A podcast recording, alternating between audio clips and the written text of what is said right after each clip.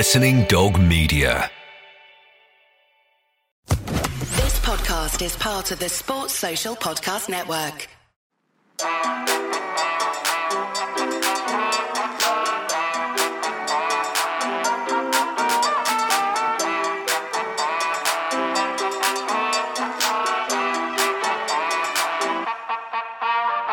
Hello, this is the Offside Rule World Cup Daily with Sky Sports. I'm Kait Borsay.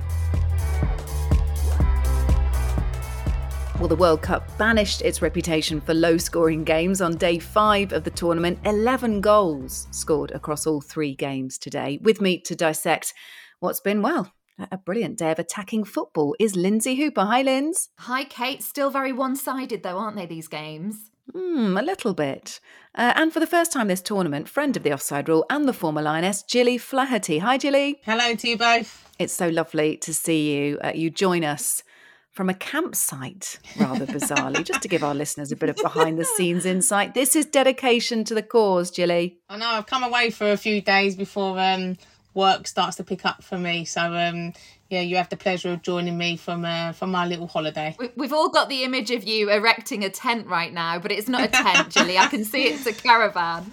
I'm not that qualified to put a tent up yet. Just make sure that uh, no one takes away the stoppers underneath the wheels of that caravan. Otherwise, it'll be the offside rule on on the move, won't it? Today, um, look, a couple of teams really made a statement of intent today. I'm sure you'll agree. We'll get stuck into the games in a moment. But Gilly, I'm keen to know what you make of the World Cup so far. Only Colombia and South Korea haven't yet appeared at this tournament. What have you made of the competition? I think it's been really competitive. Um, and I think you're looking at the, the games, for example, Haiti against England. I think people expected England to really come out and it being a high scoring game, um, but they held their own. They played really well. You're looking at France, Jamaica. Yes, a huge draw um, for Jamaica and a big and a big point there. And yeah, I think it's just great. I think there's sometimes a worry in World Cups, you know, with the, the different rankings of teams and that the group stages are eight, nine, ten nil, and it's not what we want to see for women's football. So, yeah, for me, I'm just so pleased it's a lot more competitive this year. Yeah, you can really feel that the standards raised. There were some great goals today, Lynsey. I wonder if you've got a favourite one. I do, and I feel really guilty that I'm not singling out Borges for, for Brazil after the hat trick on her debut. But she did have an involvement in this goal because it was Brazil's third one. She was so unselfish. You may recall that little back flick into the path of Zaneratto and the finish into the roof of the net. But it wasn't just about that, it was about the way that this goal typified Brazil, the build up down the left through Debinha. There were a couple of flicks and a nice couple of pieces of skill as well in the build up to this. And as I was writing this down as, oh, wow, what a goal, um, Kim Little in the post match analysis on the television today came on and said, look, this is my favourite goal of the tournament, not just the day. So if that's good enough for Kim Little, it's definitely good enough for me. Well, that's generally a good rule of thumb, isn't it, to listen to what Kim Little's saying. Uh, remember, if you're listening to this, you can get your point of view across. Maybe you've got a favourite goal of the day or a moment that you want to discuss. Let us know what you're thinking. Hashtag OffsideWC and use the handle at Offside Rule Pod. And a reminder the show doesn't work without you. Make sure you rate, follow, and subscribe wherever you get your podcasts. All right, let's dive into Germany's meeting against Morocco. Well, Germany underlined their credentials as one of the favourites for this World Cup, thrashing debutants Morocco 6 0, the biggest score of the tournament to date. Germany have never failed to make the knockout stages, and their 20th win in 25 group games showed flashes of them at their very best.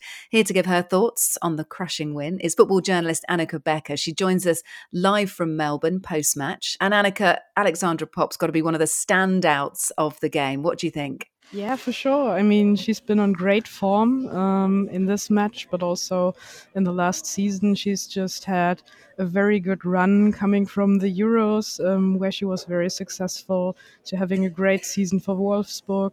And um, yeah, now in this match, she again showed uh, what she's up to. And for sure, you always have to counter in uh, to be a contender for the Golden Boot. I, I was really excited to see her. Um, it was a great match for her. She is, of course, going to steal the headlines, but I thought the delivery for her to work off was incredible. I thought Hendrich's delivery for that first goal in particular. Just tell me a little bit more, Annika, about this front press and how effective it's been for Germany. Um, yeah, I mean, it's something that's been worked on for a while now. Um, it's very important for the team.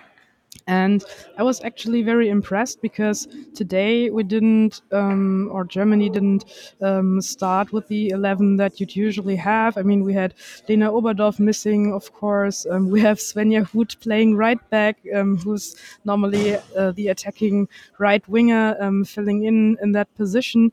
Um, and then we had Jule Brand in her position. So it was very good to see that, um, yeah, all the connections were there, that everybody uh, just filled in their positions really well. Um, there was a lot of um, aggressiveness. Um, I thought that today um, Germany was very tenacious and they you could just feel they had fun being in this match. Um, that was something that was a bit missing in the run up to the World Cup. Over the course of the game, they really got into it. It is a statement of intent as well. And I really like that you say that Germany seemed to be playing with enjoyment, playing positively. We saw that reflected in the scoreline, didn't we? From your assessment, Annika, is there anything different about this team compared to the team that reached the final of the Euros? Alexandra Popp, of course, missing from that European Championship final.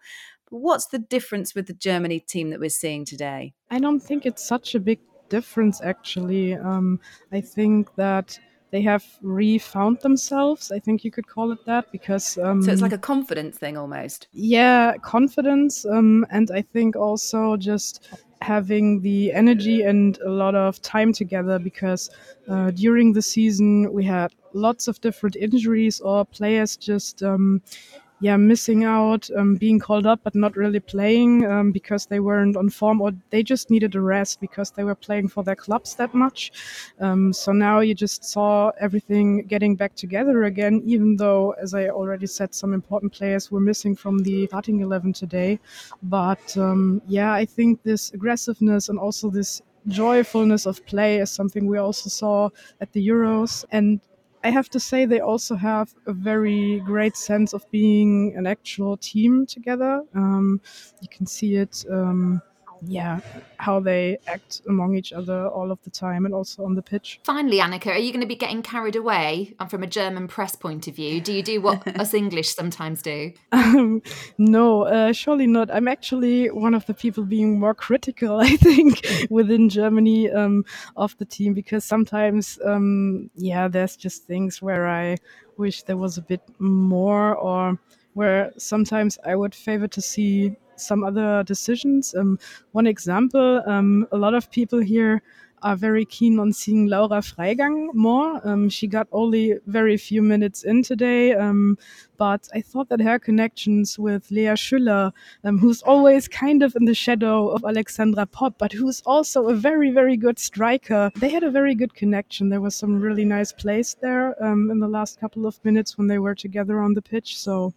that'd be great to see more of in the future. Before we let you go, let's just uh, touch on the opposition. I think it's fair to say, isn't it, that Germany had a helping hand on a couple of occasions, certainly from Morocco's goalkeeper. Were Morocco their own worst enemy, or was this just a gap in quality? How would you assess their performance, Annika? I think that Khadija Er-Rmichi, she's actually a very good goalkeeper on the line um, when it comes to reflexes, but Germany tried to exploit one of her weaknesses, which is just going for um, crosses. Um, so they curled every corner directly onto her, onto her goal, and you could see that it was hard for her to make the decision to go for the ball or not. And that's when she um, made the mistakes. Someone um, watching Morocco or maybe being a Moroccan fan, I just wouldn't be too sad about it. I think they had some really good moments in offense and I wouldn't be too surprised if we saw some, um, yeah, good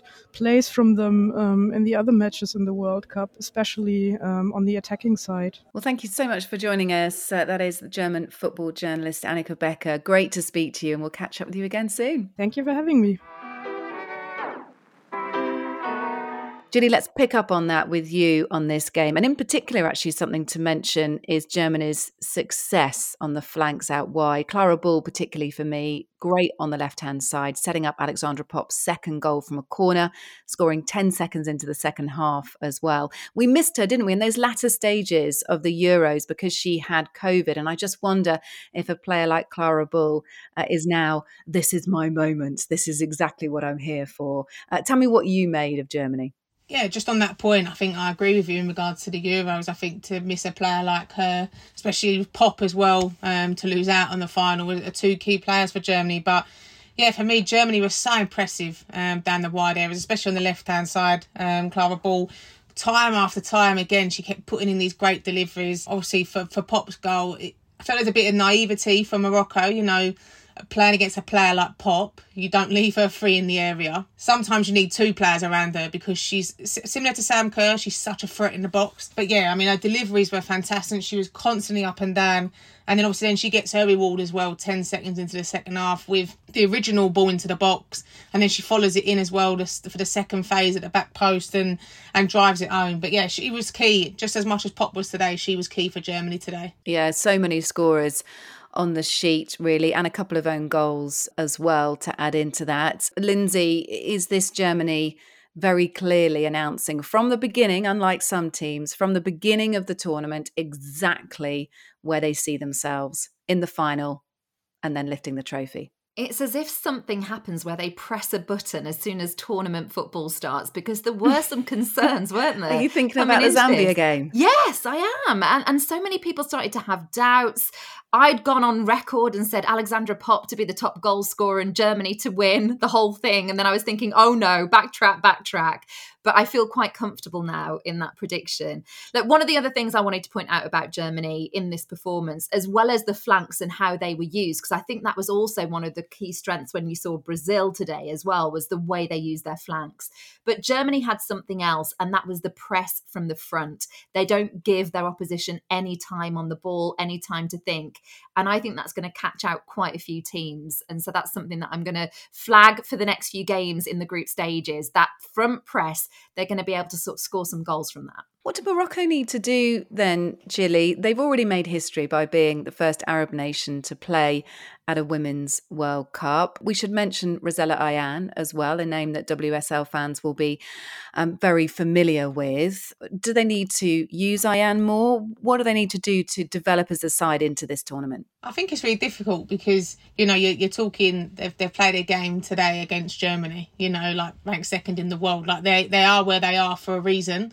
Um, for me, I think they held their own in at the beginning of the game, you know, and obviously until the first goal. But you look, Germany played quite a high back line, and at times they were they were disjointed. And Morocco got the ball; they was trying to counter down the outside to the centre backs, and obviously Rosella Ayane, who I know from my time at, at Chelsea, has really developed. Um, but it was a constant runner for him. But I think a lot was she was relied on a lot. You know, a lot was put on her. If if you're getting Rosella Ayane to go outside the the centre backs and there's no one else in the box, you know, you need other people to file in because she is their number nine. So if you're getting her drifting wide, you need bodies in the box. But I think for them, it was just their the final third, their lack of quality in the final third, and then again that naivety with the defending. You know, for one of the goals, I think might be in the first goal, the the the centre back literally just passed it straight to Germany. Like it's about being clever, put your foot through it, clear your lines, get your, your team up the pitch, but you know, they've got Germany out of the way with. It's their first game, you know, that the nerves will have hopefully have gone, and now they can just build on it in the next two games. And David Astle got in touch at Offside Rule Pod and said Morocco set up in an interchangeable 4 4 2 without the ball, taking turns to press. The problem is there's too much space between their lines, giving Germany the chance to play through and into the spaces behind their back line. Lynsey, your thoughts on this one? I mean, uh, Morocco are going to play South Korea next, so eyes on that one. But also, Germany are next up against Colombia, who are, you'd expect, going to give them a much tougher tougher test. Yeah, I think with Colombia, they are a team that have really gained some confidence over the last 12 months. They reached the final of the Copa America on home soil. Um, that was last year. They only lost 1 0 to Brazil, and we've seen what Brazil have been like in the tournament today.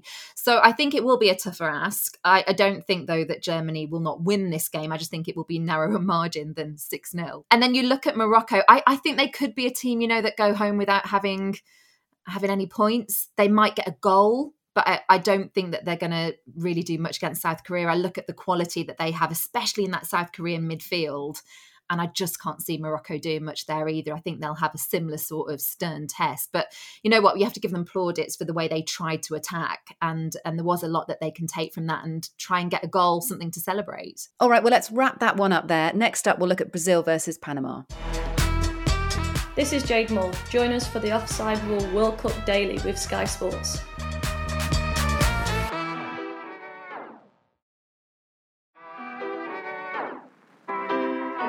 So Brazil took on debutantes Panama, and it was a pretty one sided affair with the Seleção running out 4 0 winners.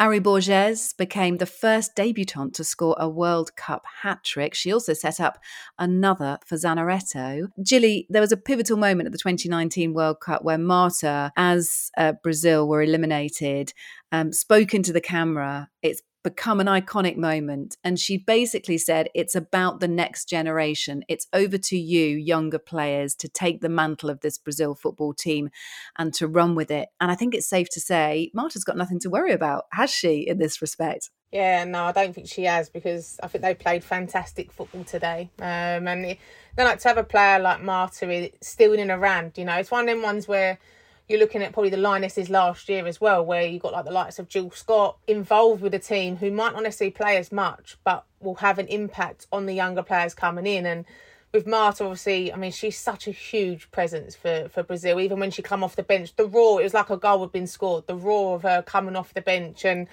I think even the fact of, you know, she's got still so much to give to the game you've got a player like Marta that you are able to bring off the bench. You know, in there's going to be tougher games than Panama. Um, but yeah, for her to be able to sit back, probably have a cup of tea and biscuits on the bench, you know, and and just watch what was happening. maybe not literally, maybe that's more like me when I'm sitting on the bench, but you know, just to be able to watch the the uh, team, you know, just turn it on and play with such flair and discipline as well. You know, she she must be one proud um proud squad member. Yeah, certainly. Let's talk about Ary Borges. She's definitely the superstar of this game, Lynsey. What did you make of her? I think she looked like she'd been playing in this side at major tournaments for so long. Uh, she just approached it with completely the right attitude. She gives me the sense that she's a player that in training trains so hard as well and leaves everything on the pitch. But those connections, those interactions with players around her, you could see that she'd really worked on that. But I think when you when it comes to Brazil, you want to see players with creativity, and she's got that in abundance. You know, she was trying different things. It's that fearlessness. It's one of those things that we admired when we were looking at Alessia Russo and Chloe Kelly and Ella Toone when they just announced themselves on the stage at the Euros last summer. She's announcing herself here. So when we talk about players that by the end of this tournament, not only their value will have gone up, but their their reputation on the world stage, I think Ary Borges will be one that we'll be talking about. Yeah, certainly. She's 23 as well. So it's not like uh, she's completely brand new to national football, to Brazilian football. I think the kind of point is there is that she's, you know, going to be a name lots of people mention now, and she's probably of an age where that won't distort her view. She, she's mature enough to be able to sort of carry that mantle, as it were. Um, Pia Sundhage has been in charge of Brazil now for four years, Gilly. And we last saw them, of course, at the last World Cup. They've always been a team with flair. This we know, but I wonder what you think she's done with them, you know, certainly in the last 12 months or so to get them to this stage where they are presenting themselves as a major contender here. There's there's probably a few things really, but I think you're, you're looking Brazilians naturally have flair, so there's probably not not a lot that she needs to do in regards to that. Um, in the sense of allow them to be creative, you know, create their own relationships, allow them to have the freedom as well in in certain areas of the pitch to, to play their game. But for me, I was just so impressed with Brazil off the ball. You know, they uh, they showed a stat up on the telly. I think it was like nine seconds it took for them, or six seconds to win the ball back. You know that that when you've got a team like Brazil who've got so much flair, you know, and they, they want to be on the ball all the time and they're, they're tricky and they take several touches, there is a high risk that they're going to lose that ball.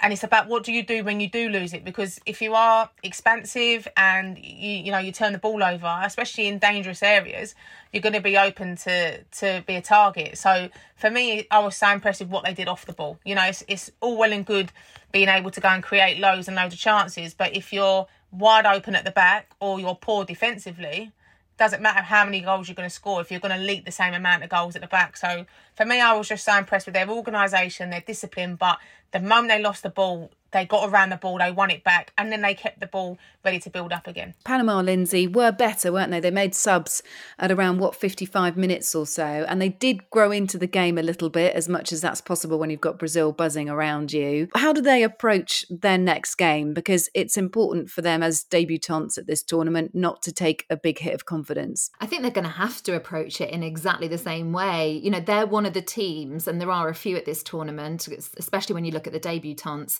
they don't have that much option when it comes to strength in depth and the options from the bench. I mean, that is ultimately what's going to set some of these sides apart, I think, when it comes to the latter stages, is who have they got as options to bring on. And Panama are in an unfortunate situation where they don't have that many options. So I think they're going to have to stick with what they've done. I think there were glimpses in this game that show that they could get something in one of their remaining matches. Um, but it is going to be a tall order, and it always was going to be. Well, next up on Saturday, France face Brazil. Something, well, we're really looking forward to that one, of course. It's a repeat of what happened at the World Cup in 2019, and Panama are up against Jamaica. This is the Offside Rule World Cup Daily with Sky Sports.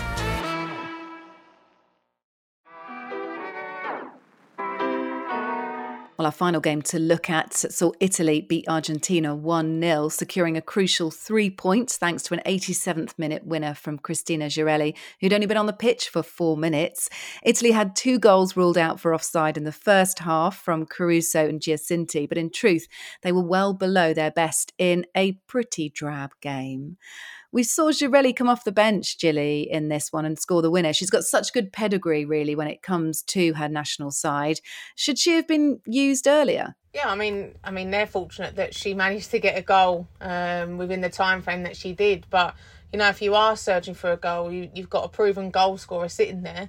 It's tough to give a 10 minutes max you know she needs to get a bit more a bit more time but i mean it, it worked for italy. So you know you could say the same question to the manager and, and they'd say well it worked but you know, I mean, fantastic finish from her too. Um, but the importance of having a goal scorer that you can bring off the bench will be crucial for them going on in the latter stages. Yeah, we saw a debut as well for 16 year old Giulia Dragoni. She became the second youngest European to play at a World Cup. Born in November 2006, ladies. That's one to make us feel ancient. Uh, so, a quick word for her. Um, should we look at Argentina though, Linz? And, and and actually, they were the better side, weren't they, for most of this, for a good part of it, anyway. I think this is the familiar frustration with Argentina is they do show that they can play some lovely football, but in terms of end product, I think that's always been their issue. Um, I thought they looked quite resolute at the back, I must admit, at times, but then having said that, they are going to have um, opposition that will be more physical and have that aerial dominance, which I don't think Italy really did have in this game. So um, that they'll have to answer those sorts of questions. But ultimately, I think Argentina aside that you look at the infrastructure over there as well that has to come into play uh, in terms of how much they invest in this team. But there is clearly potential. I think that is the word. And I don't know, I liken them a little bit to the Portugal side. Um, they both tend to play with that wanting to be on the ball, have possession. And they are sides that really excite me. They, they just have to have a bit more investment, I think, going forward uh, in order to reach those top levels and be able to progress through to the, the knockout stages. Yeah, it feels like both teams have really got to click into this tournament. Perhaps it's that rusty first game thing that we've seen with a few sides mentioning no names, England. All right, let's wrap up the match analysis there, shall we? And look, uh, we didn't bring you an update at the start of the podcast because, well, we decided to tease you right until the end. It's our one to watch predictions game. I know you've all been absolutely on the edge of your seat about this one and how we're getting on. If you haven't started playing yet, here's producer Sophie to explain how it works. This is the Offside Rule World Cup Daily with Sky Sports Ones to Watch, the game where you predict tomorrow's top player. So pick a player and let's get started. You'll get two points for a goal, it's one point for an assist, and one point for a clean sheet if you're a defender. And if you pick a goalkeeper, it's two points for a clean sheet and three points for a penalty save. Oh, and minus one for a red card. We're going to be keeping tallies throughout the tournament. There'll be a pundits team, a producers team, and of course a listeners team. So keep your scores at home and let us know how you're getting on. Let's play. So that's the rules covered. But let's reveal what happened in our latest round of picks. I'm thrilled to say that I'm off the mark. I've been on nil point for a very long time, but thanks to Alexandra Popp, I've added four points to my total. Lynsey's on five, just ahead of me. Again, another four points for her because of Alexandra Popp to add to her one for an assist by Alex Morgan. Uh, the pundits are on two. Tash Dowie chose Brazil's Geyse, and uh, nothing no fruit at all to bear from that. The producers are still in the lead, though. Callum yesterday chose Brazil's Debinha, one assist. One point added for the producers who are on six. A quick shout out as well for Chris Ellis, who got in touch on Twitter with us. He selected Lena Oberdorf as his player, but Remarkably, she remained on the bench throughout the Germany game. Better luck next time, Chris. So, just a reminder it's minus one for an own goal. So, Tuesday, the co host New Zealand take on the Philippines. Norway will be desperate to bounce back from their 1 0 loss on the opening day when they play Switzerland, and Colombia plays South Korea. So, what are your ones to watch? Lynsey, let's go to you. I'm going to go with Hannah Wilkinson from New Zealand. She scored in that opening game for them, and I just think against the Philippines, she might get another. I can tell you that producer Doogie has picked Norway midfielder Guro Reiten.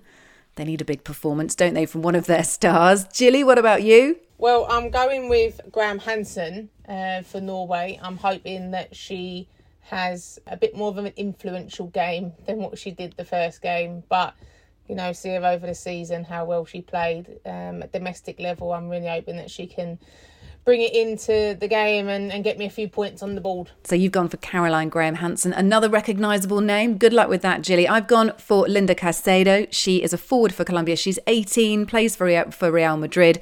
Uh, was actually diagnosed with bowel cancer at 15, and she is a terrific example of a player that's going to make her debut at this tournament. And I'm hoping if some of the debuts are anything to go by, she'll notch me up some more points. That is Linda Caicedo, the Colombia forward. All right, well, now that that is all on the board, time to say that you can join us on Tuesday to see if any of us can overtake the so far victorious producers team. Thanks so much for joining me, Lynsey Hooper and Gilly Flaherty. Listeners, don't forget to rate, follow, and subscribe. Share your thoughts with us on hashtag OffsideWC and at Offside Rule Pod. Bye for now.